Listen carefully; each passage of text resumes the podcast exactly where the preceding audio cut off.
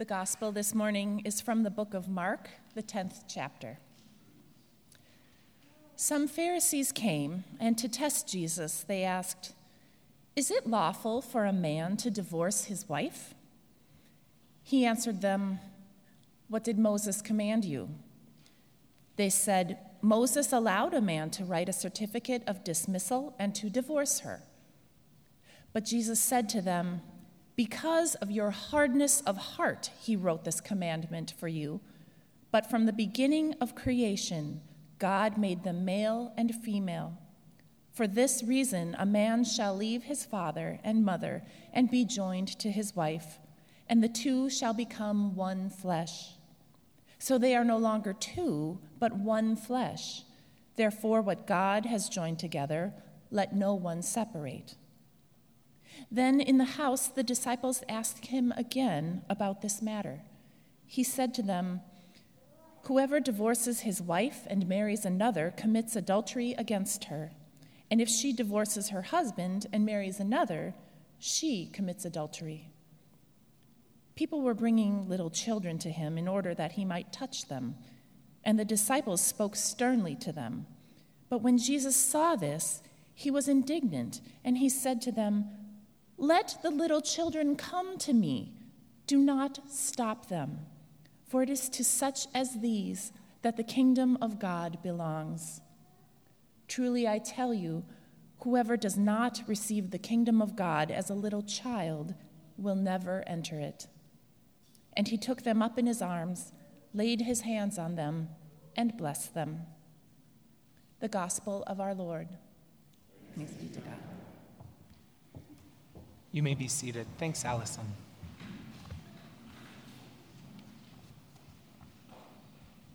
Grace to you this morning and peace from Jesus. One of the greatest constants across all four of the Gospels is the way that Jesus attracts people. Like a magnet dragging through iron filings, Jesus simply walks around his country, and people rush to meet him from every crack and crevice of society.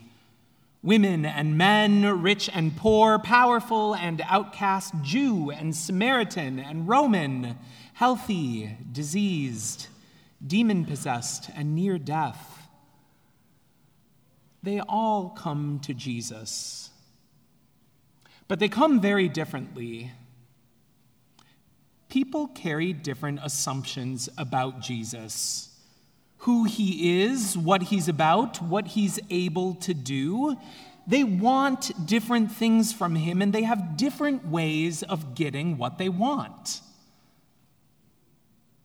Jesus, on the other hand, is about one thing and one thing only grace and love and wholeness and healing and reconciliation. And I realize that's actually five things, so let me boil it down for you. What Jesus is always about is bringing the incomprehensible fullness of life with God to each person who lives and to every speck of this whole universe. That's his underlying mission in every story from the Gospels, no matter what action he's taking. It's helpful to keep that in mind, especially when you see Jesus do an about face, like in today's reading. We get in these short verses a Jesus who battles with the Pharisees over the finer points of Jewish divorce law and a Jesus who welcomes and embraces the children in his midst with gentleness. It's enough to give you whiplash. Yet, behind Jesus' wildly different actions is this same desire to make the incomprehensible fullness of life with God known. And how Jesus makes this life known depends on how you come to him. Jesus' grace looks different to people in different situations and with different needs. The Pharisees, those religious authorities of the day, they receive grace after they come to Jesus to test him. Here's the thing about tests you can only give one if you think you know the answers. And if you think you know the answers, then why is there any need to listen for anything else? For what does the world have to offer you when you know it all already? There's a word for this pride. And the sin of pride is actually not so much about thinking highly about ourselves. The sin of pride is about closing ourselves off to the world through our stubborn insistence that this world has nothing more to give us. And a wall gets built around our minds, and our hearts, having no need to stay open, harden and turn to stone. So, the grace that Jesus offers to people caught in their own pride, like the Pharisees, looks like a sledgehammer that smashes open hearts that have turned to stone. It looks like a wrecking ball that breaks a hole in the walls around our self assured minds so that new light can get in. And let me tell you, when you've gotten accustomed to that dim lighting in your walled off brain, the new light of God is stunning. It makes you blink for a while. And the Gospels, they're littered with stories of people who leave an encounter with Jesus more confused or troubled than they were when they came to him. And that is grace. That's the life of God taking root right there. That's what happens to the Pharisees this morning. Jesus bestows unto them the great grace of befuddlement. That's what this story is really about. It's not the divorce stuff, that's the sideshow. Just a point about that, we know that nothing Nothing can separate us from God's love in Christ Jesus. And we know that all people have a place in God's kingdom. And so here at Mount Olivet, we embrace divorced and remarried individuals without shame, even though it seems at odds with what Jesus is saying here. And part of the reason why we can do that is because we know that this story is really about grace. It's about Jesus giving the Pharisees grace that pops the, wa- the bubble of pride that protects them from the world. It's about Jesus giving the grace of internal tension that eventually pokes through the walls around their closed minds to bring them to that incomprehensible fullness of life with God. So when you come to Jesus to test him, grace then sounds like an argument. But if you come to Jesus like a child, grace sounds different. It sounds like permission. Do not stop them, says Jesus, as some children bumble toward him. What does he see about them that draws out such praise and affirmation? Why does he use these children as a model for faith? I think of the pre kindergarteners at our child learning center downstairs. Oftentimes, when I pull into work, I see the class setting out on a walk through the park or the neighborhood.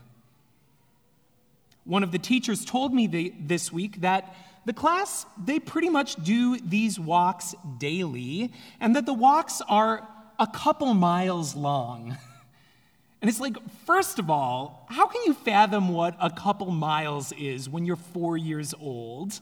And on top of that, the kids don't really know where they're headed when they step out of the building. The teachers don't really tell them. For me, it's like, ain't no way you're taking me on a walk for a couple miles without telling me exactly where we're going. But these children hold an attitude about where they're headed that basically boils down to, eh, whatever direction is fine, I'm sure we'll get there. They don't know where they are going, but they trust that the journey is worth their time. I think of a couple babies I know who are at that developmental stage where they can start to recognize when people are talking to one another. These babies hear adults chatting and they're like, oh, okay, I guess that's what we're doing now. And so they join in with coos and grunts. They don't know our language, but they sense that they have something to contribute to the conversation. Or I think of children here in worship who play with each other or doze off or who are otherwise blissfully unaware of me and Pastor Beth as we bless this holy meal at this table, a meal that has a meaning so fraught that it's caused schisms in the church. Yet, when they come forward, it's like this confident, outstretched hand. They have no idea what this meal means, but they know that they belong here. That's what Jesus sees in these children. And that's what faith is. It's not knowing where you're going, but trusting that there is meaning in the journey. It's not understanding how the world works, but trusting that you have something to share with it. It's not comprehending all things about God, but a simple trust that you belong to God. I saw faith like that this week at our church council meeting. As we have been talking about here for many months, Mount Olivet is being called by God to become more connected to our community to partner with others in the neighborhood to extend welcome, healing, and rest to people in the West Metro who may never be a part of our congregation, and to commit to meeting them in their need. Following this call is going to involve using everything we've got, including our building and grounds, as a tool for fulfilling this mission that God has invited us to. The council was talking about some of the ways that we might proceed, opportunities that we might take in the next couple years. And it suddenly dawned on us that nobody in the room had any clarity on where pursuing this vision might take us beyond 2019. I got nervous. We've got to have a plan. How will we know what to do without a plan? But God's spirit of wisdom was at that table with us. One council member said this It's okay that we don't know every exact detail of where this will end up. Clarity will emerge along the way. As we place ourselves closer to the needs of our community, God will show us where to go. The vision isn't ours to know fully yet, but as we act, it will come forth. And then Mark Schmidt, our council president, said this. He said, Actually, that means we're in pretty good company. The way we feel now is the way those four or five families felt in the 1800s as they sat around their kitchen tables and decided to form this church. They had no idea what they were doing or how this would end up. They only had a sense that this is what God wanted them to do. That gave me courage because faith has always felt this way. It's not knowledge, but assurance that God is with you. It's not that you've arrived, but a sense that you're on your way. In fact, we are no different than those children in Scripture walking today. And the beautiful detail is this those children are walking toward Jesus. And the voice of grace is Jesus saying, Do not stop them. And with these words of grace, we already taste and see and know the incomprehensible fullness of life with God. And that's the very kind of life that Jesus came to bring to this earth. Grace isn't getting that life when we reach Jesus, grace is getting that life on the way. That kind of life always arrives as a gift. It lies beyond our understanding. We cannot build it by our efforts or earn it or demand it. We simply must receive it freely from God. And praise be to God that in Jesus, God does give us the grace to receive it, be we Pharisee or child or both at once. Jesus gives us all grace. Grace that smashes our hardened hearts open, grace that melts our self assurance into blessed confusion, grace that makes us trust that there is meaning in the journey, and grace that does not stop us as we wander in wander our way into the incomprehensible fullness of life with God. Keep walking. Jesus is ahead of you. Amen.